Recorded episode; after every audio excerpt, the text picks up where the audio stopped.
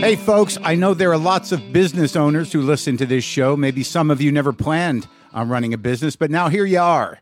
One thing you've always got to keep in mind is how much you're spending on your operating costs. That's one of the first things we had to keep in mind with WTF. And with things costing more today than they did when we started, you want to keep your expenses down. To reduce costs and headaches, be smart and use NetSuite by Oracle, bringing accounting, financial management, inventory, and HR into one platform and one source of truth. Reduce IT costs, cut the costs of maintaining multiple systems, improve efficiency by bringing all your major business processes into one platform, slashing manual tasks and errors. By popular demand, NetSuite has extended its one of a kind flexible financing program for a few more weeks.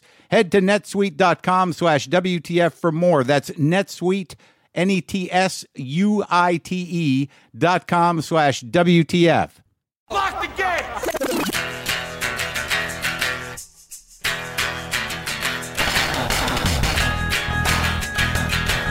All right, let's do this. How are you, what the fuckers? What the fuck buddies? What the fucksters? What's happening? I'm Marc Maron. This is my podcast. This is it. How's it going? On today's show, Jackson Browne. I talked to Jackson Browne. Uh, this is yet another Rock and Roll Hall of Fame member to be on the show this year. We've had quite a few already. Rolling Stone listed him as one of the greatest songwriters of all time. He's got a new album coming out this summer, and I got the opportunity. It's been on the books for a while. We did uh, do it on Zoom. But uh, Jackson Browne has been around a long time. He's seen a lot, he's been through a lot. Uh, no matter what you think of your music, his life is actually a little more incredible, I think, than. Look, the music is great. Jackson Browne is Jackson Browne. I love some Jackson Browne songs. That first Jackson Browne record was, you know, an amazing record. But I was also sort of curious about the uh, Velvet Underground Nico connection. Why did Nico and how did Nico uh, do uh, the first version of These Days and he played on it? How did that happen? How does Jackson Browne end up on Nico's first record? What the fuck is that about? Well, so I had some questions. I had some sort of specific questions, uh, LA scene questions, and it turned out to be a pretty great conversation. I've always heard he's a great guy. I don't know what I was expecting, but people I trust and know in music and in life love the guy. And the reason is, is because he's a, he's a, he's one of the guys, man. And you know, and he's he's seen it all. And there's apparently some stuff obviously, you know, after I talked to him, my buddy Flanagan gets in touch with me and he's like, Did you ask him about the Hendrix thing? I'm like, No, no, man. How it no, I didn't. I didn't know I can't do everything. And that the people when I mentioned that I'm going to talk to people, I've already talked to them. So I wasn't I couldn't doesn't matter. There's plenty here. So Jackson Browne is on the show, uh, which is exciting. Quick cat update. Sammy's relentless fucking relentless. Does not take no, will not fucking. Well, it's a cat. He's a cat, but it what an aggressive little fucker. I think he's gonna be a stout little mother too, a stout little dude. You know, he's not gonna be lanky. He's gonna be. He's gonna have that. Uh, you know, that kind of almost a bulldoggy kind of uh, cat thing. It Looks like like Fonda was like that. It's a little muscle, just a little knot, little little, little muscle man. But uh, I'm having a good time. There's literally a thousand cat toys all over my house. And now for the rest of my life, I will find them under things, squeezed into things, in between things, you know, some places that you never really thought a cat toy could get to. I lost the top of a Liberty drinking bottle that I know Buster was playing with weeks ago. And in my aggravation, I went and ordered like three or four bottles and an extra top. And then, like two days ago, out of nowhere, and my house has been cleaned several times since. Uh, there, he's playing with the top. I don't know where he was hiding it. I don't know what happened to it, but now it's back. But I I like the bottles, so I, it's not terrible. But I yeah, I do this spite driven purchases too. It's crazy, man. I, I get mad at myself and I buy. That doesn't matter. I'm just trying to breathe, man. I'm just trying to breathe. I'm just trying to exist. Oh my god. I talked to you guys about that painting uh, that you know the the Lynn Shelton painting, and you know figuring out that it probably wasn't the Lynn Shelton that I knew and loved, was this other guy.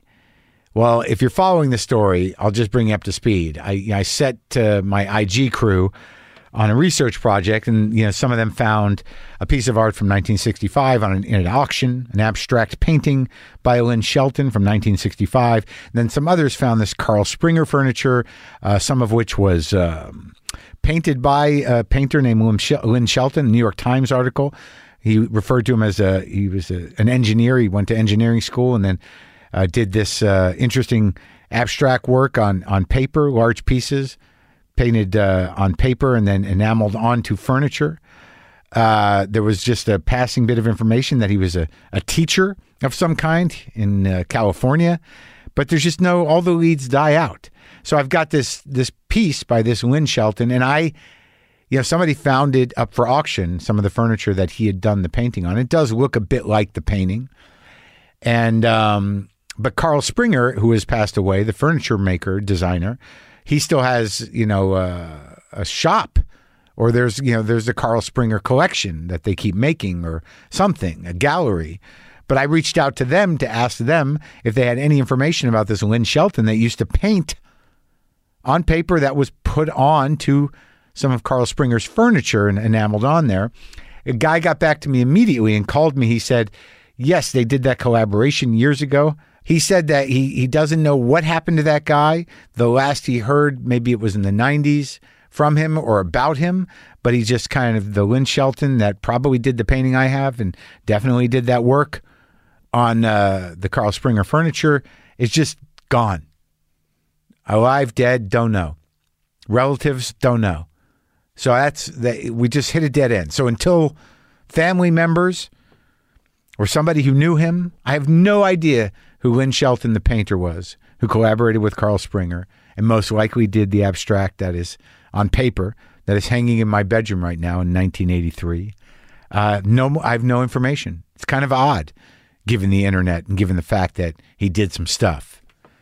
But that's where that goes. I've I've I've pursued it as far as I can, and uh, that's where we're at with that. I do guess I can tell you this. I can. I went to a screener of Respect, the Aretha Franklin biopic that I'm in, not knowing anything about the movie, just knowing you know my experience in being in it. And it was a small screening room. Brought my friend Kit, my manager, and his wife were there, and some other lady whose son works at the production company or something. And we watched the movie, and it's a big movie, and everybody's pretty great in it. It's Forest Whitaker and Jennifer Hudson and uh, Marlon Wayans, Marc Maron, and some other people, and Marc Maron. And Marc Maron's in it with Jennifer Hudson. Marc Maron and Jennifer Hudson are in it. Forest Whitaker. I, I, don't want to. There's a lot of great people in it. This isn't a plug for the movie yet. I'm sure that will happen. But I was impressed with the movie. It looked great. She sounded great. I did pretty good. I thought I was good. Uh, all the stuff that I shot is really in the movie, except for like one line. It's like four or five scenes.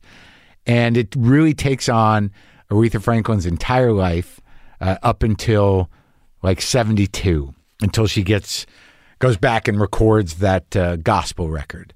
And it Liesl Tommy did a great job. The movie looks great, and it's quite uh, an undertaking. And it's I'm excited for it to come out. I'm excited for you to see it, and I and I just thank God that I liked it. Does that make sense to you? Does it? It's great to be involved with something that you can honestly say uh, is great.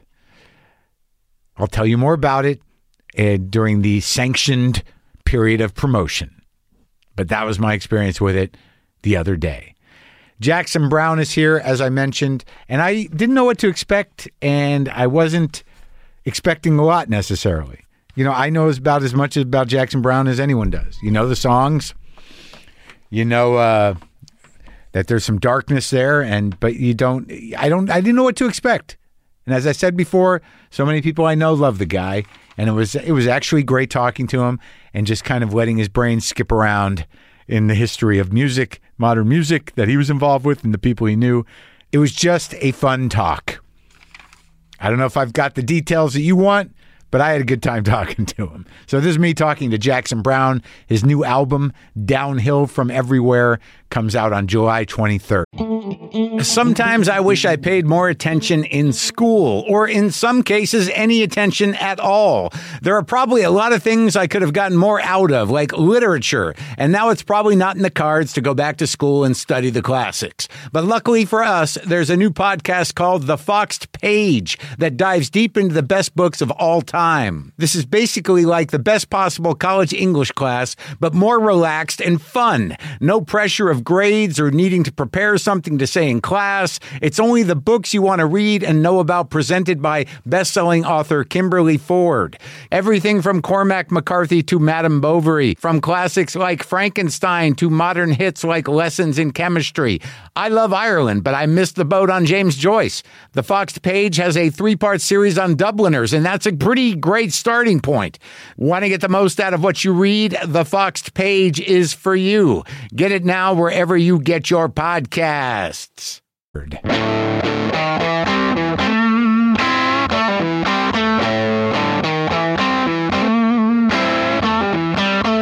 Are you at your studio that I played at once? Yeah.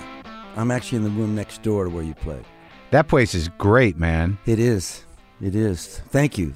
Uh, I, and we're we're having the best time. This place runs so well. All kinds of great people coming through here. Um, Benmont Tench is mixing his album next door right now with Jonathan Wilson, and uh, it sounds really great. But how long have you had that place down there? It's where was it? It's in Venice. Is it in Venice or Santa Monica or Long Beach? It's in Santa Monica, and I've had it Yeah, about, yeah. about thirty years. Thirty years. Thirty, yeah, thirty. And do you Yeah. just do you just rent it out or how's it work? I mean, Well, is it just has it been? No, I own it. I own the building, but I, I, I used to rent it. The landlord was so cool. He just said he came in after about a year and said, "Oh my God, you've made all these leasehold improvements. You, you don't even own the place." And I said, "Well, you know, we had no choice. We had to, we have to have the studio the way we, you know, we, we built it. um, You know, we built it out. Yeah. It, was, it had been a machine shop. He was really cool. He, and he, then he stopped charging us um, increase of living, uh, you know, on the rent and stuff. And so yeah, we've been here for a long time. But do you like when when in terms of people recording there? Is that something that do you do you do they pay for studio time? Is that what, Oh, a yeah. source of income? Yeah, if they have the money, they do. If you a lot of my friends have recorded here without paying, because you know, like the you know, not everybody's got a budget, or they don't have they, they need to spend it on the players or something. I mean, yeah, it's not booked all the time, you know. Yeah. So I, my my best friends know that it's dark part of the time, so that's the part that's the time they want. That time I'm not going to come in. sell. Yeah, I like the new record, by the way, and I Oh, think that, thank like you know, that uh, downhill from everywhere, that title track, that's got a little edge to it. There, Jackson, you got it's got a little little little punch to it. yeah. Thank you. Who's that guitar player? Who's who's making that dirty noise? That's Greg Leisz. Well, both there's two guitar players on that track. Well, there's three, but you don't count me. I'm like the I'm I'm playing the really simple stuff underneath, but that's Greg Leisz and Val McCallum. They're in my band, but um Oh, yeah? they're also extremely, you know, in demand all over the place. I mean, yeah, that that evolved out of uh, another song and it, I wanted to sort of turn the corner, yeah, and be something that was really you know, fun to listen to without having to listen to, if you know what I mean. But there's a, it was definitely there's a menacing message to it, right under there. mm, yeah, I mean, you talk about the ocean, but the, I, I maybe maybe I'm misunderstanding what you're saying. But it sounds like, uh, are you aware that all the garbage is going into the ocean? yeah. Is that what's happening in that song? Yeah, that's it. It was Okay. it was based on a remark by this oceanographer named Captain Charles Moore, the guy who discovered the Great Pacific ch- garbage patch, as they call it, the the the, The colle- circle, the collection, the garbage swirl. Yeah, the garbage swirl in the middle. Well, there are actually five of them now. They're like they're in all the oceans, but he's the first guy that found himself in the middle of it and said, "What is this? What's going on?" and and began to document it. And that was not that long ago, about ten or fifteen years ago. And Yeah. and everybody said, "Whoa, what's happening here?" But yeah, it's he simply said the ocean's downhill from everywhere. So Right. it's going to get everything that humanity does is going to collect there, and um, it is. and and that's where that's yeah i mean you can feel it in the song because like yeah it's sort of a a list of things you know but uh but i i think that the guitars and and the sort of tone of it you know as catchy or as as driving as it is you're sort of like oh, this is a little dark That's good. Yeah, dark is good. Yeah. Dark is good. Sure, man. Right about now. Yeah. But I didn't realize, you know, looking back at some of this stuff about you, like I, I mean, I know the old house. You know, I you know the, I lived in Highland Park for years, and Oh yeah. yeah, and a a, a woman I was seeing lived right there uh, on Echo, Oh yeah. like right up, yeah. And there used to be like you know that's like uh, Jackson Browne's family's house. I'm like really. And then there was like a couple people were like, "Yeah, I think that they rent it out for porn now." I'm like, "Is that true?" Well, we, well, my brother lives there, and Oh. he does rent it out to film companies. But I don't know if, if they do porn. He might have. He might have rented out to a couple of porn. I really don't know. And I don't. I'm not around there when they're filming. yeah, That's kind of a disquieting thought, really, because you know this this house has a chapel and a dungeon. It's got a. It's got a. dungeon. Yeah, it's got a. Who built the house My grandfather built it. with a dungeon? What was up with him? Yeah, that's what that's what we wanted to know. What was up with Grandpa? no, there was a there was a cell in the dungeon with this very small. It sort of looked like a Charles Addams door, like this tiny four and a half foot door with a Yeah. you know a grate in the middle of it, and it was a rounded top door. Like you, and you'd, you'd pull it open. There was a one armed bandit in there, like a, a slot machine from Uh huh. from early days of slot machines and had a couple of dimes in there. And we were always trying to figure out how to get those dimes because we we thought they might be worth a lot of money. And we played. Everybody played in our yard. It was the place. It was the place to play. But that's where you grew up from what age? Like, you know, when did you get there? From three till I was about thirteen. So it was your grandfather's house, but your parents lived there too? My grandfather passed away before I was born. My fa- Oh. my parents met in Germany. Or no, my parents met in Alaska, but my but they were living in Germany when they had us kids, the three of us. Yeah. And uh, Military? Yeah, my father worked for the newspaper, news, army newspaper. Had he'd been in the news uh, military, but we weren't. Uh, he wasn't in the military when he had the family. He was working for the Stars and Stripes newspaper, and they were. It was after the war, and they were just living in you know living in Europe and actually having a, a pretty grand time. They they lived. They lived. We lived in a house that we were sort of billeted by the army in a place, was sh- were shared by several other families. This- Yeah. with this massive staircase. I think it had, was had been the mansion of some industrialist or something, and the house was, you know, requisitioned or like we give given to you know these three different families Yeah. to live in, and they called it Chateau Mont. I don't know where the name came from, but I've got a souvenir of a party where my father's playing piano with Django Reinhardt. Really? Like Django's like playing guitar. My father's, you know, like and playing the piano in the background. And I, I think he had told my mother, "Get the camera, get the camera," because Yeah. he could find Django Reinhardt, which was not always that easy, and and hire him for these parties. So um, yeah, they had a lot of parties. My father, my father told me when I was growing up, he said that the army, being in the army, was the best time, best years of his life, and that they were his best years because he didn't have to think. Yeah. And I was, you know, like fourteen and thinking that's not good. That's what are you, what, what are you saying? You know, you They just told have- me what to do. I didn't need to think. yeah. So um, Well, maybe he was young and he needed that. Well, I think I get it now. I understand now. At the time, I th- that sounded to me like it was a bad, you know, just to take a few years off in the middle of your life and just do whatever they tell you to do. He didn't need the discipline. Not one of those kids. No, no. Well, Nah. he did steal a sailboat and sail to Catalina when he was sixteen. This is one of the things he was very proud of. He it was during Prohibition. I mean, he didn't make it. He didn't explain anything else about it. He said he stole a sailboat, and I went, well, and I'm, I'm thinking he didn't look like the per, kind of person who would steal anything. But he Right. did. He did make off with somebody's boat and go play in bars and in well in speakeasies Piano. and yeah yeah So he was a real musician. Oh yeah, my father could play, and and um, he always had a band. We had jam sessions in that house that, you know, where there were you know, just thirty or forty people, and the, the entire top of the piano was covered. I mean, just solid bottles. Oh, really? You know, so it was he was like it was. No, yeah, he was a drinker, but they all drank. That was really the the the.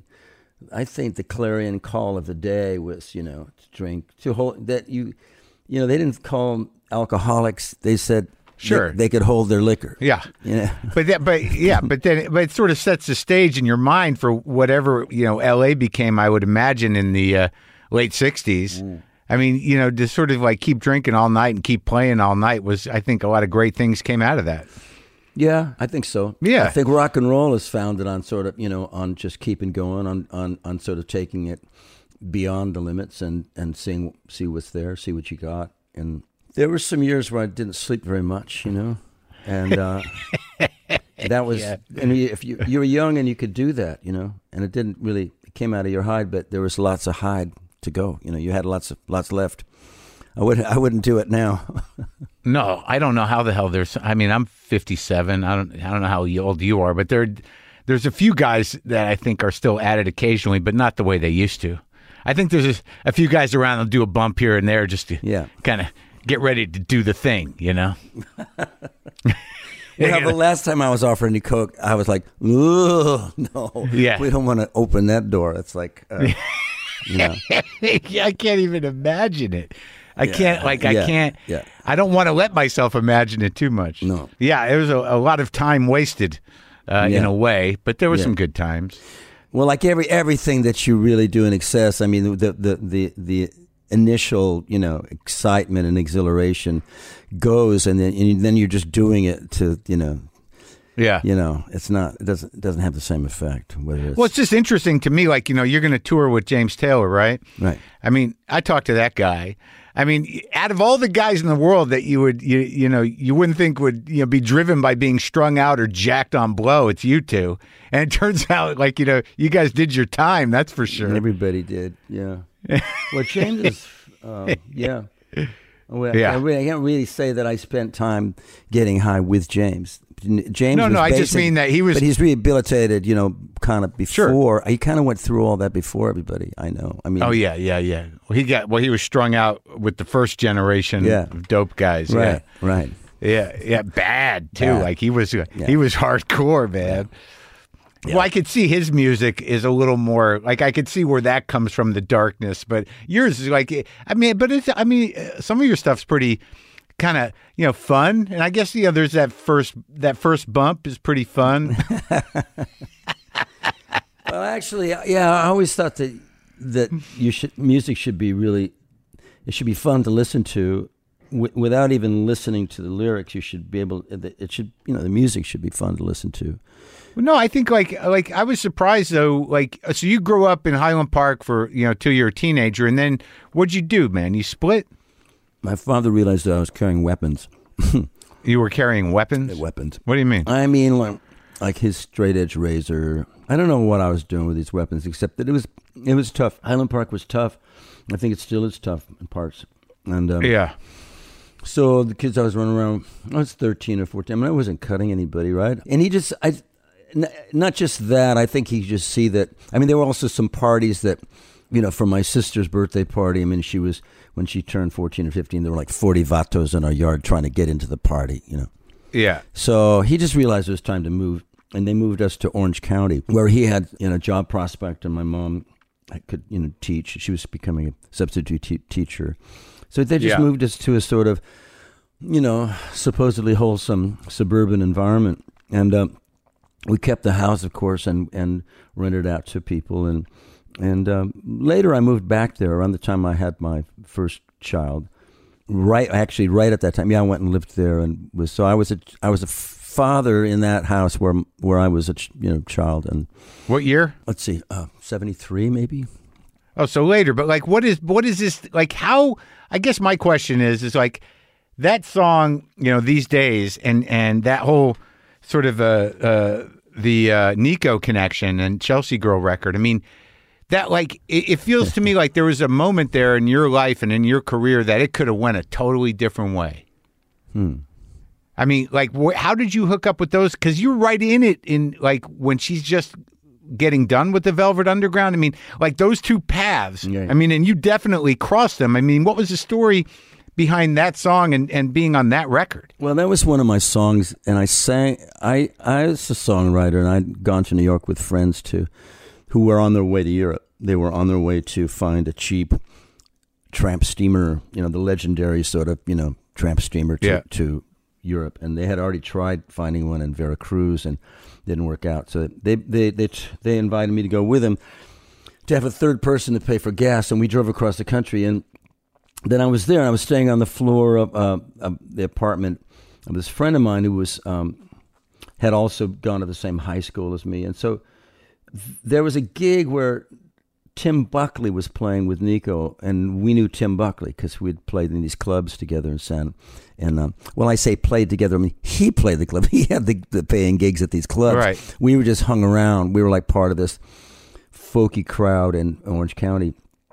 But he played all over the place. So anyway, after that gig, and he he opened for Nico, or she opened for him. I'm not sure how it went uh, exactly. Yeah. But, but but she was playing, and you get a picture of her sitting behind a bar with Sterling Morrison accompanying her. Sterling Morrison was one of the guys in the Velvet Underground. Yeah. And uh, what I was told was that they were taking turns accompanying her while she got, and so that sometimes Lou would do it, and sometimes John Ca- Cale would do it, and uh, but she needed an accompanist, and Tim Buckley called me like a couple days after we saw him play with her, and said that she had asked him to accompany her. And he, he kind of cracked up. He said, "I don't think she realizes that I have gigs. You know that there's like that I have, you know." And so He's a working guy. yeah. So, um, do you do you want to do this? And I, I, I went and played for her, and it, it worked out great. So, she hired me She hired you for for that record as or an to tour with her. as an accompanist. And how old are you? Like eighteen? Yeah, eighteen. so, um, yeah, and and so I, you know, I'd play it for her at the Dom, and then then they said, okay, we're gonna have some recording se- sessions, and you'll play on the songs of hers that. She, and then she started do, she started doing some of my songs. She started doing these days, and she st- started doing uh, the fairest of the seasons. Which I had written with Greg Copeland, who was the, one of those guys that was on his way to Europe and passing through. And by, the, by this time, they had split. I think they had already got gone. But But so, but but so you had a, how many songs did you have at eighteen? I mean, had you landed like you'd written songs for other people at that point already? Did you have a hit? Um, no, actually, but my friend Greg, the guy I just mentioned, had a. Um, we had been assigned by Elektra's publishing company, so we literally had we literally had a publisher, and I was making demos for those songs with one of their producers uh, on a Nagra in his apartment, you know, and then on, on another occasion in the studio. But they were sort of, and I had about thirty songs, you know, so, and. Um, they they decided to make the make this into a publishing demo, but you know normally they would just put whatever song they wanted to get to the artist on an acetate, which is a kind of it's just it's just temporary. Um, it's like a record a recording that's that's cut on a lathe. It's not pressed, so you and Right. eventually it wears out. You can you got maybe several couple dozen playings, and it gets scratchier and scratchier, and then but they it's it's how they got songs to artists, and then they decide, well, you got so many, and we want to get them to a lot of people, so they just press this thing up. So there are still some copies of this thing floating around. I've personally defaced quite a few of them because I sang, I and I didn't sing well, you know. I, and for a long time, I thought, no, I don't really, want these to fall into the wrong hands. Of course, they're they are. You can you can. They're find out them. there? They're out there. But the But thing those, is, that song, like these days, like that's such a beautiful song, and it's like, and it was on that that record. It, it just, it- you know, and I guess oh, this is a known thing, but it, it just seems almost that world of of the Velvet Underground, of Warhol, and, and of Nico and her sort of mysterious Yeah. kind of life. Did you you guys dated briefly, or well, I wouldn't call it dating. all right, yeah, but but you know there was this it was everybody uh, as far as Yeah. i know everybody slept with everybody but sure, it was sure, like yeah. uh, biz briefly yeah very briefly she had you know she was amazing in that she ha- she was she was this very beautiful and very sort of arctic sort of aloof kind of presence yeah, and largely because she felt that way a lot around people. She was not that. She was not Right. But she had a son, and Ari was really young, maybe maybe two, maybe two and a half or something. She Uh-huh. had a son with um, Alain Delon, and not, and not a relationship with him. And she was a single mother. She was working at night. You know, she Yeah. had a babysitter, and I don't know. She was, um, but she was wonderfully she was fun, you know. She was she was that sort of. If you see her in La Dolce Vita, you know, it's that that fun kind of hat. like this is like a very girlish, beautiful, Yeah. young girlish kind of quality that she had. yeah, And she was smart. She was really smart, and she was she was she had very accelerated tastes in music. Like she she hung around with Ornette Coleman, You know, she was like she she thought the Byrds were great, by the way, and everybody in New York th- were sort of against. They sort of had an attitude about California. The anti-Byrds. They weren't anti, but I just think they just assumed they knew that they just sort of. I think they were dismissive of most things California, but um, no, people in California didn't care.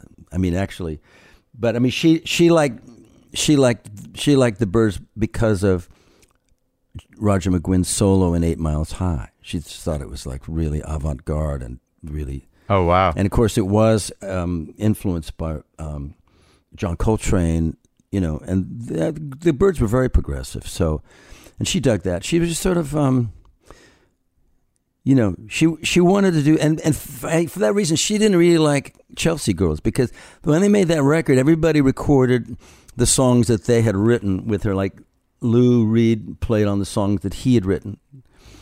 I played on the songs that I wrote. There were, I, think, I also accompanied her on a couple of things. Like there was a Tim Hardin song. What she was doing was very much like what Judy Collins was doing in that same period, which is to say that she was finding great songs by great writers and then cu- curating them into this great, you know, collection of songs. And it was a lot like. Um, you know, also Linda Ronstadt did that later, and and Bonnie Raitt. But Judy Collins was sort of the master of that, and she had put all those songs together of Leonard Cohen and Joni Mitchell and and, uh, Right, Jacques, yeah. and Jacques Brel, or a deep cut from Donovan or something. So Nico's, well, there was a cut, there was a song that that no one had ever heard that Bob Dylan wrote called "I'll Keep It With Mine." There was a um, Tim Hardin song called "Eulogy for Lenny Lenny Bruce." And what there was that? What was that guy like? Did you know Hardin? I met him a couple times. Hey man, Well, heavy. I yeah, I met him. I didn't. The second time I met him, I didn't. I didn't particularly, you know, he was he was being an asshole, but Yeah. and I didn't understand why why he would be. I'd actually met him before that, and this is this is unbelievable, but like my sister brought him to our house in Orange County. She had met him at a club, Uh huh. And kind of came to my our house to wake up my little brother to get a condom from him. this is at two in the morning or something. The stores are closed, and my sister comes. says- your house. at my house. Yeah. And Yeah. Tim, and he, they were in the company of Monte Dunn, who was a I don't know if you know who Monte Dunn was, but a legendary guitar player from the East Coast. These guys are both East Coast people, and they're Yeah. playing the Golden Bear, which is like you know thirty miles away. It's at the beach, right? So they go inland to find a kind of. Um, and So your sister, so he could sleep with your sister. yeah, yeah. And Yeah. so, but so there's a piano in the living room, and he sits down and starts playing the piano. And once again, it's like two in the morning. My father, Yeah. my father comes out and just stands there listening to him play. And he's Yeah. singing. It's Tim Hardin singing, "You kiss me and call me Johnny when you know my name is Tim." And he's really good. And like my father just sees the whole situation. My father and his kind of abiding jazz era wisdom just sort of stands Yeah. stands there in the doorway listening. Sees as my sister bolts back out the door with her two East Coast friends and her girlfriend, and you know Yeah. everybody goes back Yeah. to sleep. That was the first time you met Tim Hardin. Yeah, but I didn't meet him. I was just like a, you know, in my pajamas at the end of the hall and watching. And, uh, but you know, later this record of his comes out with "You Look to Me Like Misty Roses" and "Reason to Believe" was the great song that everybody went nuts for. Right. And also right. the way- Reasonably. yeah, and what, when I noticed that, the, like a couple years later, was that people like that. I mean, he was such a stylist, and he sang the way he sang. I mean, there was just him, you know, channeling all this great blues music that he'd sung, and he he was undeniably great. But like he, his singing style would suddenly emerge on a Beatles song for one song. I'm trying to think of Yeah. the song now. And you think, oh, there's some okay. So, so the Beatles must have heard Tim Hardin because they're they are singing like Tim Hardin for a song, Well, he did if I if I were a carpenter too, right? right? Yeah, I just heard that the other day on the radio. Those two. Like I like Johnny Cash's and June's version of that. Oh yeah, yeah. But yeah, I mean, but you are a singular singer as well, and like when, so so so that New York period was just a, a, a kind of a part of the evolution, right? So you're already writing songs, Mm. and these days, I mean, a lot of people covered these days. I think didn't they? Didn't Yeah. Hasn't. But she was the first to record it, and not you know she wasn't well known. She's not nearly she wasn't nearly as well known, and at that time as she became later because that record sort of endured. The reason she didn't like Chelsea Girls was because after everybody recorded these songs, I mean with her, and it was really happened in one or two days. I don't know. I mean the day I was recording, Lou Reed was there doing his stuff too. And what they did then is they called in a string arranger and put strings on everything Yeah. which is and they're great strings. I mean, they're really Yeah. who the guy. I used to know his name. Every every couple years, I look his name up because I want to try to remember. But he was not. I mean, he had done some other things, but this is this. It kind of gave a longevity to it. That and the fact that she had an indelible. There was a, a quality in her uh, singing, the, the the the lowness of her voice, the deepness of her voice, and and her German accent that gave it a, a very noir kind of, you know, quality that that I think really affects people to this day, just on Yeah. hearing it, without knowing her story, or anything about her. But her story, of course, is really um, interesting too. But but without knowing any of that, it's just pe- it really appeals to people. I always felt like she had uh, uh, there. There's something about her phrasing that reminds me of uh, Astrud Gilberto, like Mm. the jazz singer, the Brazilian jazz singer. I know it's German, but there's a slight a slight dissonance to it, and her phrasing is very interesting. It's kind Yeah. of unique. Well, she had But her- it also feels detached because it's German, but it, it but it's very uh, romantic somehow. I'm not sure how it's unique, you know. Yeah, yeah. Well, she was from Köln, and they don't really speak. They have their own dialect of German. So what was it like meeting Lou Reed at that moment? I mean, this that was a scene. Then did you go to the factory? I I want to know if Jackson Browne hung out over at the factory. No, I didn't go to the No. factory. And Lou, I met Lou at that session. And as a matter Yeah. of fact, that night we went to go see the Murray the K show at, at the RKO. And it was, I mean, and I, every now and then I also have to look up this just to make sure I'm not making this up or I'm, I'm remembering it in some idealistic way. But it was Wilson Pickett, Cream, The Who, Blues Project, Wow. Jim and Jean. It was this wild bill where I- it was just incredible, kind of everybody possible on this bill. And and You um, went with Lou. yeah, and Lou and and, I. and, and Nico. no, she didn't go. He just, Just said he, he just said he was he was he had tickets to this thing. He didn't, did I want to go? And I, we went. It was great. Um, he had also um, he had also been at the first be in. We called we called them. I guess in in L.A. we called them love-ins, but the, it was the first, you know, gathering of the tribes, as it were, and it was in Central Park, and he Yeah. he had been there like a couple days before. It was. I'm trying to picture Lou Reed at a love-in, but really, you know, Can't do it. he said Well, uh, that- he said it was incredible. He said it was, you know, I think it was it had never happened before. This is kind of thing that was had begun happening, and a few months later, uh, in Monterey, they had the Monterey Pop Festival, and there were these sort of gatherings that were, in a way, a show, a show of force, a force, a show of strength. You know, in a in Yeah. the, count, the counterculture that was really, really notable. yeah, and and it was defining it at the yeah, time. yeah. It's interesting that you say about the Byrds and just about L.A. and New York that there were definitely two different approaches to Yeah. psychedelic, uh, you, you know, that were happening. You know. yeah. So when did you come back to L.A. to to sort of like become part of this crew out here? Well, I had friends that I'd already that were signed to a record deal. You know, I had, I always just was like like I'd gone east to to to see what was there, and, and I always planned to come back. So I, I guess I, I I was in New York for about three months, maybe. All, Oh, all it, not huh? not very long, you know. I Yeah. I often think about what have, what would have happened had I stayed and and tried. Well, yeah, that's tried, what I mean. Yeah, Yeah. man, it would have been a whole different. What Yeah. do you think would have happened? Well, I think similar to what did happen, but but but with a whole different set of coordinates. You know, I've, like in L.A. Um, Because you already had the songs, you were going. you know, I thought so, but it was a long time before anything happened. Yeah. By when I say I thought so, I mean I did expect something to happen. That's why I didn't go to Europe with my friends. I thought, well, I would have done that. That's the other thing I think about. What what had I had I gone to Europe when I was eighteen? Because they're, that's so interesting and that's so full of information. They got Sure. as far as, as they got as far as Afghanistan, Wow. and and one of them was on as eventually got to India, and. Huh.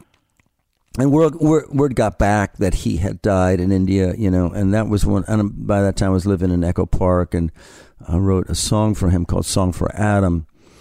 So How'd he die? I think he jumped from the top of a building. Oh. Hmm. In India. hmm And I think he was, I don't know what was going on with him, but he was always kind of a little bit barricaded away in his world. He was a little, uh, a little alone, you know, a bit alone Yeah. in, in his world. But I tell you, uh, what what I think would have happened is I probably would have had a band sooner had I got had been in New York, maybe. Right. I think Yeah. so because what what happened in, in L.A. was that, and and in Orange County. I mean, I I was um, right around that time when I came back. My mother had moved to Silver Lake, and so I didn't I didn't have to make that. I mean, I could live at home, which I did. I came back and lived at home, and my friends lived in Hollywood, so I had a car I could borrow, and I could get around pretty well. Out in Orange County, it was um, also borrow your mom's car and drive to drive to Hollywood, but it was always you know drive back too. So no, so all this stuff that So she happened, moved to Silver Lake? yeah, she lived in Silver Lake, and Your parents split up? yeah, my parents had split up out in Orange County. Oh. Yeah, So so then okay, so you got a car, you're in Silver Lake, you're what? 19, 20 years old. You got a packet full of songs. It's 19 what? 69, 70? you know, trying to remember this, I just had a sort of a jog in my memory. I'm thinking of that image of my dad standing in the house, and it's like, With Tim Hardin? yeah, it's the wrong house. I'm thinking, what the hell is he doing there at two in the morning? Why am I? So my memory's not all, it's not perfect, but anyway, yeah. So what you're saying, I was like, I got a bunch of songs. Yeah, I always thought that I was about to make, about to make a record, and I so I took part in a in a record. Uh, I got, I was on Elektra. You know, I mean, I was. Yeah. I, I wasn't signed to Elektra until this project, but it was a project that a bunch of us decided we would write, a, like Figure 1968, right? The band had released, um, the band, by the way, I'm rocking my band shirt. Oh, great. Uh, um, what that what's uh the music from Big Pink? Yeah, that's that's up. That T-shirt is up on Cripple Creek. But yeah, right around the time Yeah. Big Big P um, Big Pink is released, we think we need to record in the woods. We need we need a house. You know, we need we need to be in a house. Yeah. And uh, when we convinced Elektra Records to to do this, you know, to to let us, and we went all over the place looking for a, a, a likely place to become a sort of recording band in the Who's woods we? a producer for Elektra, a guy named Frazier Mohawk, who had, who was a really good producer. He'd produced the early, um, the first Kaleidoscope records, and actually he re, he he produced Nico's second album called Marble Index. Is that how you met Lindley through him? No, no, no. Uh, I was just a huge. I just loved the Kaleidoscope, but I didn't meet any Kaleidoscope through him. He just Oh. um, he But was you worked with David Lindley, didn't you? By that, I no, I, I, I met him eventually at the at a yeah, I met him through another uh, colorful character, a guy named Chesley Millikin, Uh-huh. who was also dating my sister. Yeah. so, but um, you know, Lindley was great because when I met him, he was he's so cool to younger people. He, I mean, he's a couple years older than me, but I've seen, Yeah. seen it through the years to be really, really accommodating. Really, he asked me a bunch of questions about my songs and how how Yeah. to play. And Chesley was. Um, Chesley later went on to manage Stevie Ray Vaughan. He was good friends with the Rolling Stones. He was he was he ran a he was a really colorful guy, an Irish guy. He ran a racetrack in Austin. So what what transpired? So you're looking for this house to be like the band and you don't have a band or you do have a band. We became a band, like everything. Who? Uh, well, there were three songwriters. Um, there were there eventually there was and there was a guy from uh, a- Canada, uh, Peter Hodgson playing bass, and we got this guy Sandy Konikoff But eventually, what we, we, we told them we wanted to do was have a kind of a repertory company, like a kind of like a, a recording place where people could play on each other's songs and make support each other in making their solo records. We are all interested in making our own records, of course, and but and so they they let us do this thing, and um, it didn't really come to anything. They a bunch of records got made there. I I mean, a Lonnie Mack record got cut up there.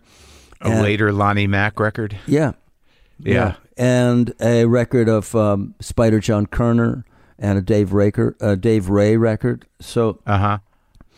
Those records got made, but because but they were they were like really had their shit together, and they just showed up and made records in a matter of days, and and borrowed our drummer, say you know, or you know, like and uh, Lonnie Mack was incredible. He was like. Uh, he was he was touring, you know, touring with a trailer on the back of his car, and he just played roadhouses and bars and stuff. He had an organ player with him. Everybody showed up with a player of some kind, and they were all really talented people. We learned a lot from those guys, but not enough so that we then turned around and made this really great record together. For one thing, Elektra wanted us to make a record together, and we all wanted to make our own records. And we could have, any one of us could have spent all our time making a single record and making that, you know, a debut record of our songs. But you, and you're just writing songs, writing songs. Yeah, I had a lot of songs, and I and you know I wrote songs. Yeah, those days I probably wrote all the time. But well, Glenn Frey talks about living like where did he have an apartment beneath you or something? I yeah, I, my apartment was beneath his. I mean, I moved into the I he moved in next door to me, and then I moved out of the place I was into a, a, a kind of basement below him. So where was this? Where was it? That was in Echo Park. So after this recording thing I was describing about with Elektra, yeah, uh, we came back to town, and I and I lived in um, Echo Park, and and uh, started you know playing at the Troubadour Monday nights, and trying once again just trying to get um, get get recorded, get a record deal. Just you, just with the guitar, or you got yeah guys? Yeah. So I never played with anybody except for Lindley, briefly. No, actually, not even not even Lindley. Uh, I didn't play with Lindley. Well, I, I, I did. I had never played with a band, you know, until my first record, and that's the sort of thing that kind of amazes me now when I listen to that record, and because I and I hadn't listened to it until you know, I just hadn't listened to it for years until recently when I had to approve a test pressing. I had to sit there and play, pay close attention through through the whole record. What was that like? I thought it was amazing because it was so, so much better than I thought it was at the time. yeah, you know, there's a couple hits on there. Yeah, I thought it was pretty good, and I yeah. and I and at the time I I wasn't sure it was very good. I don't think I knew because you're immersed in what you're doing. You can't really you you know you're certainly aware of the the flaws. You hear every mistake, or not that they're big obvious mistakes, but things that you wish were better. But so didn't you play? After, you didn't play with any bands before that. No, before that crew. That's, that's the other thing. I just almost no. I hadn't I was in a band in high school. That was the other thing I wish I'd done. I wish I'd gone ahead and been in a, a garage band and played Gloria, you know, like with like sure. everybody else, you know. Yeah. but you didn't. Yeah. I mean, no, I didn't. I was a kind of a. I played in my room, you know. I played songs uh, in clubs. Sure. I played, and other people sang my songs, you know. So that I was yeah, pretty confident. You can still do a garage songs. band, man. You got a studio. Just go get put put a roster of songs together. Get a list of the songs that you would have played in your garage band and knock them That's out. That's a good idea. That's really a good idea. I can see getting my friends together and say, "Okay, now we're going to play." Yeah, Gloria. Well, yeah, get call up Crosby and have him come over. Actually, when I met Dawes, that's what we did. These kind of things happen, jam sessions. That's what's so great about LA right now is you you get together with people and you don't know who you're going to meet. You might um, meet, um, you know, I mean, I met Mike Viola at Inara George's house, and, and that guy's um, a he's a wizard. He's an incredible, incredible yeah. musician and great writer and producer. And I like his records. Yeah, he makes great records. And so I met Dawes before they had made their first album, and then later I and it was at a at a jam. I guess it was a benefit. A bunch of surfers were going to go to Chile, to Chile to, and were personally taking earthquake aid down to Chile. they'd surfed Chile and had made a bunch of friends, and they just were going to, after the earthquake, decided to raise a bunch of money and go back there and Yeah. and and do as much good as they could. And this benefit was it had um, uh, Perry Farrell was there from uh, you know that, that guy's a character. yeah. Well, that's what like, what brought it to mind is like I was meeting Dawes for the first time, and I was I had to I had to split and go on, get on a plane later that night, but. We started playing Gloria and called Perry in from the next room, and he jumped into the center of this room and did this version of Gloria that was unbelievable. But everybody can play those three chords, you know. Sure, man. Yeah. Yeah. But so like when you like when you got those guys together, I guess they became known as the section at some point. They Some were- of them, they were- right? yeah, they they became they well, yeah, Well, Korchmar's not on your first record. right, right. It was But- actually, but Craig Doerge and Russ Kunkel and and Lee Sklar Yeah. were the rhythm section, and that's why it sounded so confident. That's why it was so well played. It was those guys had played together a lot, and Russell was the guy that a lot of people who played acoustically would go to to to get drums on their record because he he Oh, I know. he He's had been around such- forever. had such an incredible touch. And I mean, I tried it before. I'd I I'd play with um, a drummer and get a, be playing electric guitar, and it was it was not good. It was not. I my like my my touch on the electric guitar was way way off. And But was it? But was it? It seems like there was a community uh, around. Like, I mean, I don't know what your relationship with Glenn was, or with Ronstadt at that. I mean, how did you know Ronstadt when she was in the Stone Poneys, or no? yeah, that's when I met her. She was in the Stone Poneys. I think I, I got to go to one of their sessions. But what a was, great little outfit they were, man. Yeah. she was amazing. Yeah. She was incredible. And they were being produced by this guy named Nick Venet uh, at Capitol. And, um, but that, but that was, was the scene, right? that was, no, but I mean, that it wasn't the scene yet. You know, it became, Yeah. that troubadour scene became, uh, it was a little bit later. But I think that's, that's, they, they were, they kind of got to LA bef- before me and they, they, it's, it's interesting to me when she talks about those years because um, and she does talk about it in her autobiography and and I, I in her movie I mean she, she she's interviewed about it and because the even then I mean L.A. was really a a draw for musicians who wanted to make something happen because that's where the record companies were and where the Right. producers were and the musicians Right. um, And all that, and there was all those great play, the studio guys. yeah there was this here. great bass player named Harold Batiste who also was on Dr. John's first record Yeah, They were amazing yeah. studio musicians, and all those guys. You know, if you could find your way into that music, the musicality, the way people Yeah. played, and how people thought of making records, because it was a big mystery how people made these things, made songs into records was like alchemy. I don't, I don't, know- I didn't know how it was done. I couldn't figure out. So Russell, I met Russell because uh, Kunkel. Russ Kunkel, yeah, because Yeah. he was in a band with my one of my best friends, Ned Doheny, and Dave Mason and Cass Elliott. And he was just really, again, he's one of those guys that's really kind to younger cats coming up. And he said, he said, look, I, just so you know, I mean, when you go to make your record, you know, you, I hope you call me. I want you to call me because I want to play with you. And it's like, so I knew him, so I could call him. So I did, and that record is, you know, I booked him for a couple of weeks, and we, we made my songs into into records. You know, it was amazing. Well, I mean, those for like on the second record too. It looks like everybody was on it. Yeah.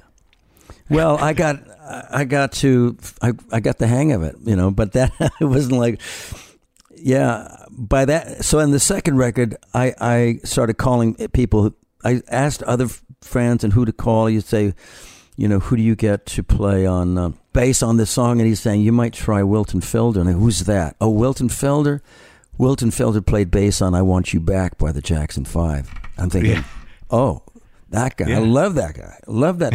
and it, and so he's but he's the he's the saxophonist. He's like the horn player from the um, Jazz Crusaders, the Hollywood Jazz Crusaders, Uh huh. and um, incredibly musical guy. And I said, "Well, do you want to play?" You want to play sax on my record too? And he's, go- you know, he said, "No, no, I just do that with the Crusaders." But he's he's a session player, so all those guys support their jazz passion, you know, by working for whoever calls them. You know. But by the time you do the second album, and you, I mean, that first album seemed to establish a sort of Jackson Browne tone. I mean, d- despite the fact of not playing with a band regularly, those guys came together and sort of seemed to honor the vision of your songs. Yeah, they they and and the odd thing about that first record is David Lindley's not on it because he was still in England playing with Terry Reid, and so even like the the viola part on that David Campbell plays on Song for Adam is a part that David had devised. I, had played it with him on an earlier attempt to record in England. I'd gone to England and looked him up and tr- had had tried to get something going with him in a session. And I don't even know where those tapes are now because um, that's a whole uh, long bizarre story where the where the, the, the producer actually didn't show up that day, and that's The how I- lost tapes. that's how I found out he wasn't going to produce my record. Is he just didn't show up. Lindley and I eventually we played the song about a hundred times. Then went went went across to the bar across the street. but we bonded in that situation. And when I got back to to Southern California, and when he was back, it was after my first record, and I, I, I wanted to put together a band, and I wanted Lindley to play in the band because he was multi instrumentalist and could play all these different things. But he was so much better than the band was Yeah. the band was a little bit it was it just it wasn't lee it wasn't lee sklar and russ kunkel it was you know a couple guys um, that played with linda but they they weren't nearly as uh, ama- you know they didn't have as light a touch they didn't they weren't nearly as ingenious as russ kunkel and lee sklar if i'd had them i, I that would have been a great band russ kunkel Yeah. lee sklar and david lindley holy sh- I would have been, that would have been amazing, but they weren't available to me for many years because they were they were becoming the go-to guys in the studio, you know, studio But world. it's just sort of interesting to me, like on the first, like on the set. So Lindley's on two, the second album. Is that the house in Highland Park on the cover of that? yeah, yeah. Yeah. And then the third record, you know, he's he's on that record. But you got all these people of the time that eventually went on to these huge solo careers, right? I mean, Dan Fogelberg, Henley, you know, like um, J.D. Souther. uh, Like, I don't. I've got a bunch of that guy's records, and I, I feel like I should talk to him, but I'm not that familiar with him as as much as I should be. But he seems to uh, been part of that songwriting thing. And Oh that, yeah, that no, that yeah. We were all really good friends and lived near each other. I I met JD. He was in a duo with Glenn Frey. right. And when it Yeah. came time, they sang on my. Well, Glenn sang on my second record. I think he sang on Redneck Friend. We were all making records at the same time, and sometimes they recorded. Uh, they recorded a song or two of mine, and um, What they do? Take it easy. And what was they it? did the take Eagles? it easy, and then they did a song called Nightingale on the first album too. A song that um, that that's a song that Jesse didn't want to play on. Oh, really? yeah, Funny. That was the one he said. It's too major. It's too much of a major kind of song. But I think and I don't know why they did it. They did it. They they needed songs. They weren't. The, they weren't. They didn't have that many songs. They had which Take it easy was a huge hit. Was that your first huge hit, or was that was that was that after your song? That I mean, like that was after Doctor My Eyes was a huge hit, but it was. I'd say it was a bigger hit and more lasting. Odd, odd because yeah, Doctor My Eyes was. See, I so. there I was trying to put together a band and go out with, with David Lindley, and I just I just fu- wound up going out, and I was going to be paying clubs anyway, so I just went out with him, and never Yeah. mind never mind the band. And it became a, a pathway into illuminating all these songs and not necessarily playing as a band. I mean, I like I like what happens when a band plays a song because it's big, but it's not Yeah. necessarily as interesting from song to song unless you really know what you're doing, unless you really have a lot of experience at bringing that arrange. And I didn't have any arrangement skills at all. I just how are you going to duplicate what you do in the studio with like with all of these? I mean, it's crazy. Well, how you ha- many people? I always thought the the only thing to do is bring the same people that played in the studio, or, or Like or- or- thirty people? Yeah, right. Like, yeah. So, you know, you switch from song to song. You switch from Jim Jim Gordon to Jeff Porcaro to K- Jim Kilmer. Yeah. No, you could call these guys because that was the scene, and uh, all, and and you if you knew to call them, you know, you'd say, Yeah, yeah. you'd say, who do I call for for this? And they'd say, well, try Milt Holland or like you know Jeff Jim Keltner. There are all these. I learned more about. I mean, well, I was going to say I learned more about drumming, but I mean, I I, I didn't learn anything about drumming because they were all so good. I didn't. Know how they did what they did, but I, I knew who to call. You know, so But like the Pretender, that was a huge album for you. It seems like the first album, the second album, all had big hits, and the Pretender. I mean, I like that you use Albert Lee a few times. That guy's a wizard. yeah, He's great, man. but on the Pretender, it's like holy shit. There's like 90 people on that record. Lowell George came in, played some slide guitar. Mm, Like, was it a party situation when you were in the studio? Well- what was happening? sometimes, but but all but everybody knew each other. Everybody was friends. I mean, Yeah, I met Lowell before once again before I even made my first record. yeah, And he was he told me that I should get Richie Hayward to play. And Richie Hayward's a great, great, great, great drummer.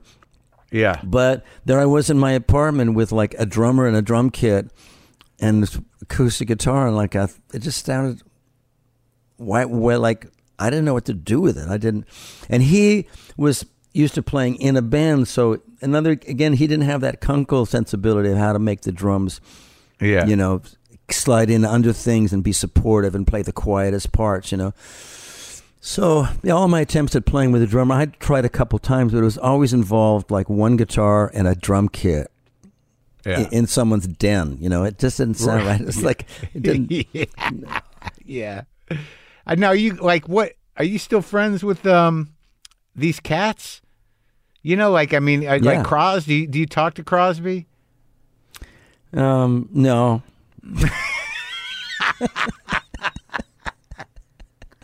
Did I pick the wrong name out of the hat? yeah, you picked you picked the only only only only one that would have been a no. No, yeah. Um, but but but who's who's playing drums on this new record? You're- I got so about four, four different. So look, there's two two ways of working sort of evolved from me. One was to have a self-contained band, which was like the first album, and Yeah. like and like my third album, like late. I so Yeah. I ever seemed like every other time I'd I'd go to the and the the other mode, which is to have not have a self-contained band, but to be, call everybody you could. Call specifically the people you thought might be great on that song. So Yeah. so my second album had a bunch of different drummers on it, and my my fourth album too. Late for, so, so, and then this latest record is that the last two I've made have been along the lines of that, where I've got my longtime bandmate Fritz Lewak playing on a lot of songs, about half of Yeah. them. But the but I also have Pete Thomas playing on a cut, and um, and I've got Oh, Jay yeah. Jay Bellerose playing on a cut, and I've got um, So LA still like that because I talked to uh, uh, uh, uh, Flanagan the other night. He's like, "There's a, everyone wants to play and no one's playing. They're ready to go." You know yeah, what I mean? Like, yeah, yeah. Because I'm trying to put a combo together to do something like with my shitty guitar playing, and he's like, "I can get you any what you want." Well, Flanagan, Flanagan can. He he can get Yeah, you anybody to play. Yeah, he, he's a magical character. I mean, we were talking about him yesterday. He, I Yeah. thought he was going to show up at this party that I was at yesterday, and bunch a bunch of people that he has. He sort of mentored the the the Sean and Sarah Watkins from the Watkins Family Hour, and sort of gave them a place to play. And their hang that that hang, I met so many great musicians, and they they just they just make such a great um, welcoming environment, and and their shows there at the Largo are just legendary, and and, Yeah. and anybody would want to play there. I think about it all the time. I think I just want to go play the little room. I'll go open. I'll, I'll play like after some comedian does the big room. I'll just go. You in the front room? In the I'll play- lounge? yeah, I go play in there. Just go play there. There's no by yourself. There're not even any mics. There's only one mic. There's like you barely. Yeah. Yeah. I would do that.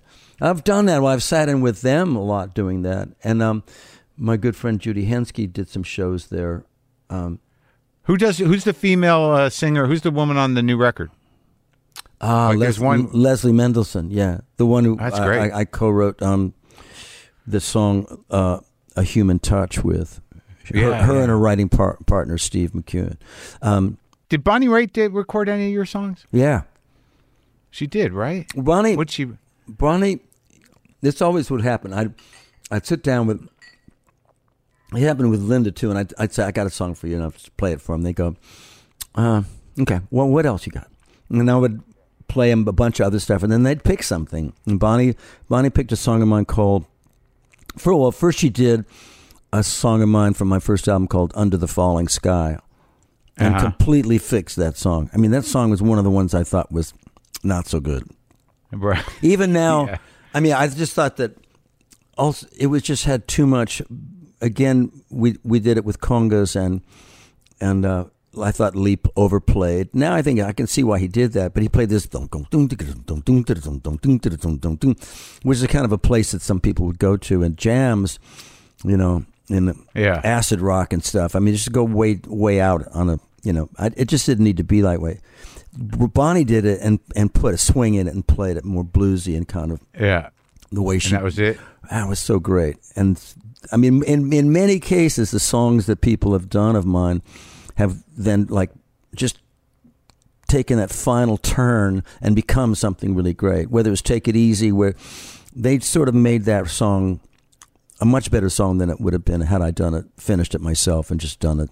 You know, but they just by Well, their arrangemental sense and their and their ability to play as a band. And Bonnie had that too. She did "Under the Falling Sky." She did a song called um, "I Thought I Was a Child." Beautifully, uh, you know. It, again, you know, she's she's one of those people. She wrote great songs herself, and then she began to just f- pick the best songs by various songwriters, Eric Kaz, um, John Prine. John Prine, you know, and and and just make them, just amplify them in such a such a great way.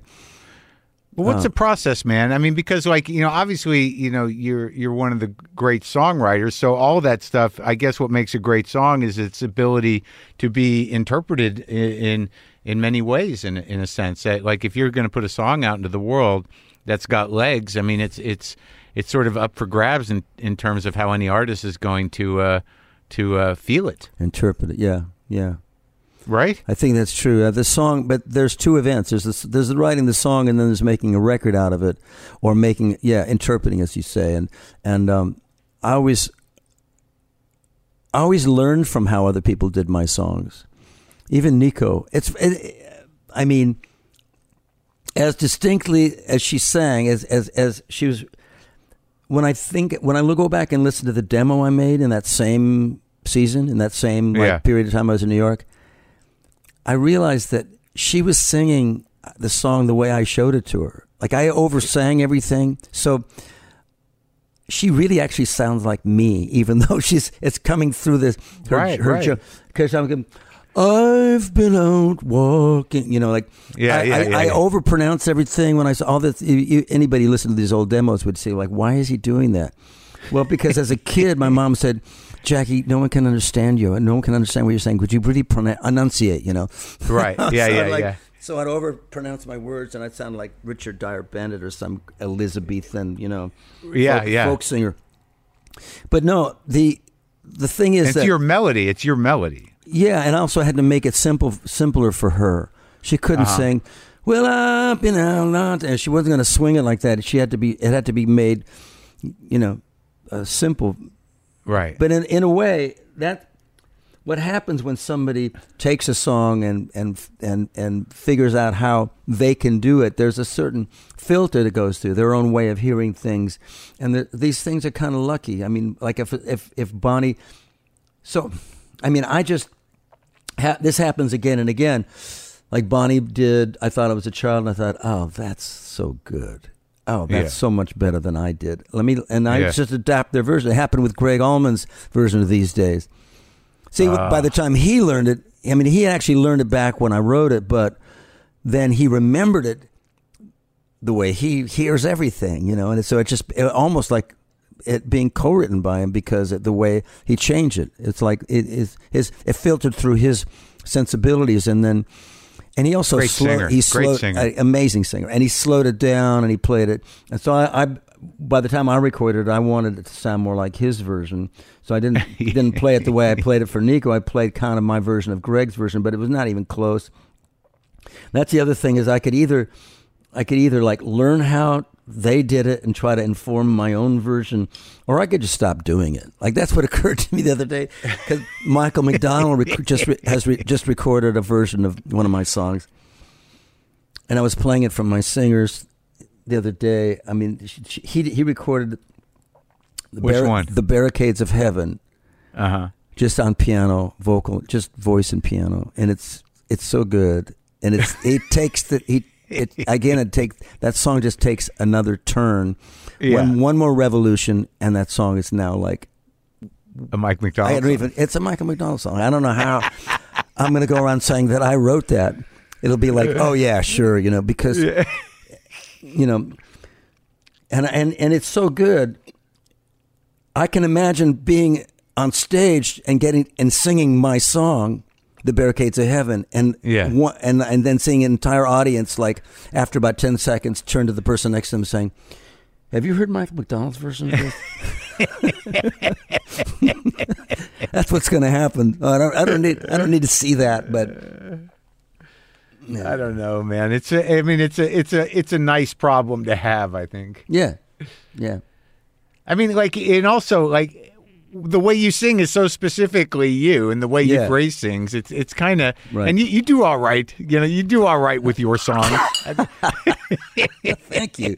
Thanks. Yeah. I, I don't. I don't think. Well, you the should be fair too, reason I became a singer is because that, these were the songs that I had a right to sing. Yeah. I wrote them.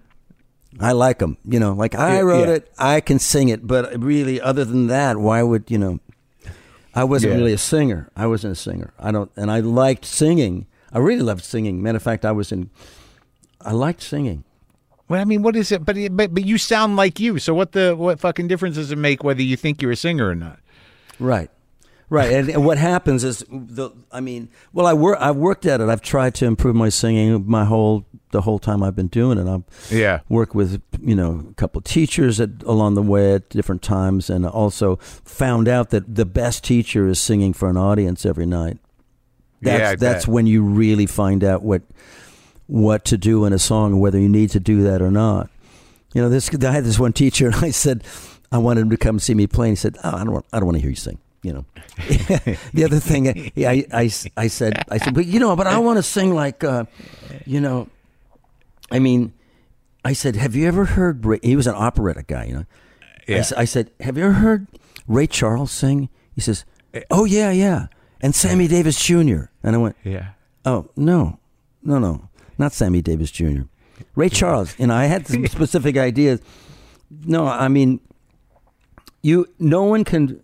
No one can really show you how to feel. You have to be. You have to become comfortable with what you got, and then. Right. And if you're going to tell a story, then people will accept who you are in that story. You know, and as long as you don't try to do something you can't do. If you try to sing in a way that you can't pull off, you know, so I became a great editor. Yeah. I'm when I say great, I mean I I, I became more of an editor than I of a singer. So I would just try anything and try pulling Yeah. stuff off, and a lot of it, some of it would sound really mawkish and like, oh God, don't do that. You know, I listen back and think, okay, you know, like, and then you pick the pick the parts that work, and eventually you've got some sort of a uh, a version of the song that you can that's passable. You know. So when you go out with uh, with James, are you guys going to just do the hits? What? How does that work? I think I should. when you put together a new set. I think for this show, I would definitely try to put together my better known songs. I mean, I, I like playing songs that people have never heard, but that's if they come to see they've if they've all come to see me. Right. I really kind of have that that that kind of you know command, you know.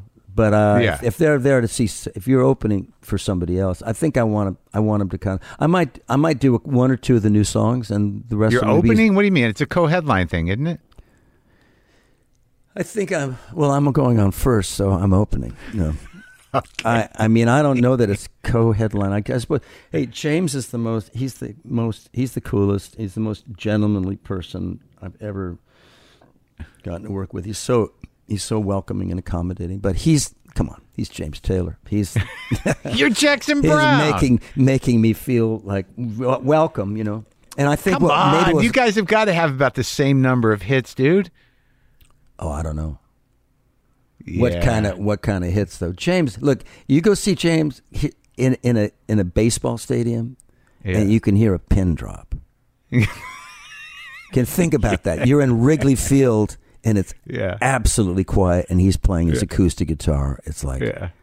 he's got a kind of a command that, Yeah. He's, he- and musical, and then he's got the best band in the world, you know, and my band is uh, certainly my best band, and and and I've um, I'm looking so forward look to, to, to these tours, you know, I mean these shows with him, it's one of the best gigs. I mean, I did a couple baseball stadiums with him a few years ago, and it was really so much fun. And a lot of his bandmates are are best friends with my bandmates too. Michael Landau, Uh, Luis Conte Yeah. used to play with me. I mean, Steve Gadd's one of the great drummers of all time, and Larry Goldings. They're all people that you you go see in their own bands, and and they're Yeah. they're like kind of a a band of assassins. They're all the baddest guys in the world, and so it's it. And my guys too. My like Greg Leisz and Val McCallum and Yeah. you try to you you think um I th- I I think of it as like a really it's really going to be an incredible time but I I have I have an hour to do you know I have I'll have this sort of opening period and hopefully we'll do something together too but um Yeah. How you feeling? uh we are so excited to get to go uh to go at it you know i gotta say Yeah. um, i'm feeling great i'm really um i've been doing these these uh, virtual recordings of songs in my my this room here actually just a few feet over that way and uh, Yeah. and I'm really enjoying it, singing, and and I, I get to play with one or two people at a time, and it it's really kind of informed what I think I'm going to do because I'm well, I have a full full band to play the songs in full, you know, for the full arrangements. I think that there's something about what I said about James having that incredible Yeah. command with with Yeah. just a few pieces and really quiet. Yeah. I want to try to do that, and I want to try to do justice to my the my my people who will show up. You know, they'll show up in time. They're not going to Uh, you've got you've got you I'm sure you share a few people. oh yeah, that's what I think too. Yeah, I think a lot of people are. You know, we we have some of the same. People. It's going to be good. It's going to be good. How you feeling physically? You got through that shit? Yeah, yeah. It, it. I didn't have the COVID bad. It was. It was uh, like having the flu. For me, it was not. I never had any problem with. Uh, with. Uh, breathing, breathing or anything. I just. It Yeah. Was, it was okay. You know. And I'm really Good. strong. I'm. good. How you about good, you, man? Thank you. I'm all right. Yeah. Did you get it? Yeah. No, I got the vaccine though. You Did you get the vaccine? Yeah, I've got the vaccine. Yeah. Yeah, I didn't get it. I, you know, I, I don't, you know, I, I guess I got lucky. Yeah. Yeah. It's good talking to you, man. Thank you. Yeah. Thanks for having me on the show, man. Really a pleasure. It was fun. It was fun, man. It was really good to talk to you. It was, uh, it, it was uh, exciting for me. I appreciate it. Thank you. Hey, let let me know, or I keep my eyes peeled for any gigs you got coming up. If gonna, Yeah, well, I'm back. I'm working it out. You know, I'm down at the comedy store again. Where you know, I'm, Oh, I'm yeah. doing. it. I'm trying to figure out what the next big chunk is and seeing what I got to say and whether anyone gives a shit, including Right. me. You know how it goes. right, right. Yeah. But I'm I'm trying to work on something with Flanagan.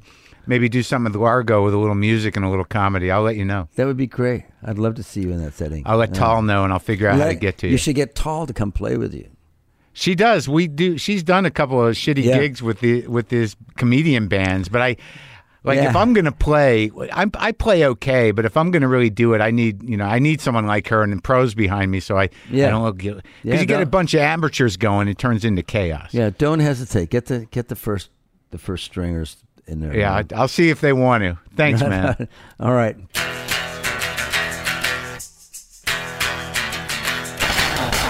That was it. Jackson Browne. A lot there. A lot of stuff. Knows everybody. The new album, Downhill from Everywhere, comes out July 23rd. Uh, Dark Fonzie 3 is up on iTunes with the other two, with me and Dean Del Ray. Uh, and I'm gonna gonna rock out here for a minute, man. Like I'm gonna rock out like an old man. Man.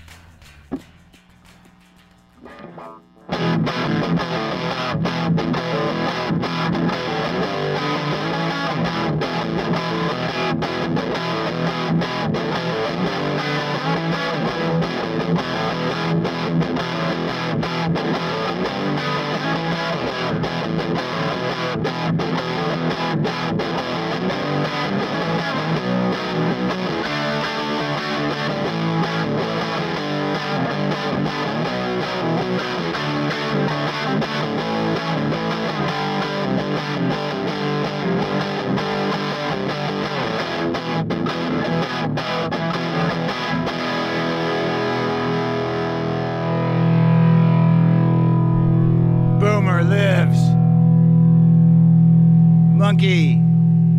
LaFonda. Cat Angel is fucking everywhere, man. They're fucking everywhere, man.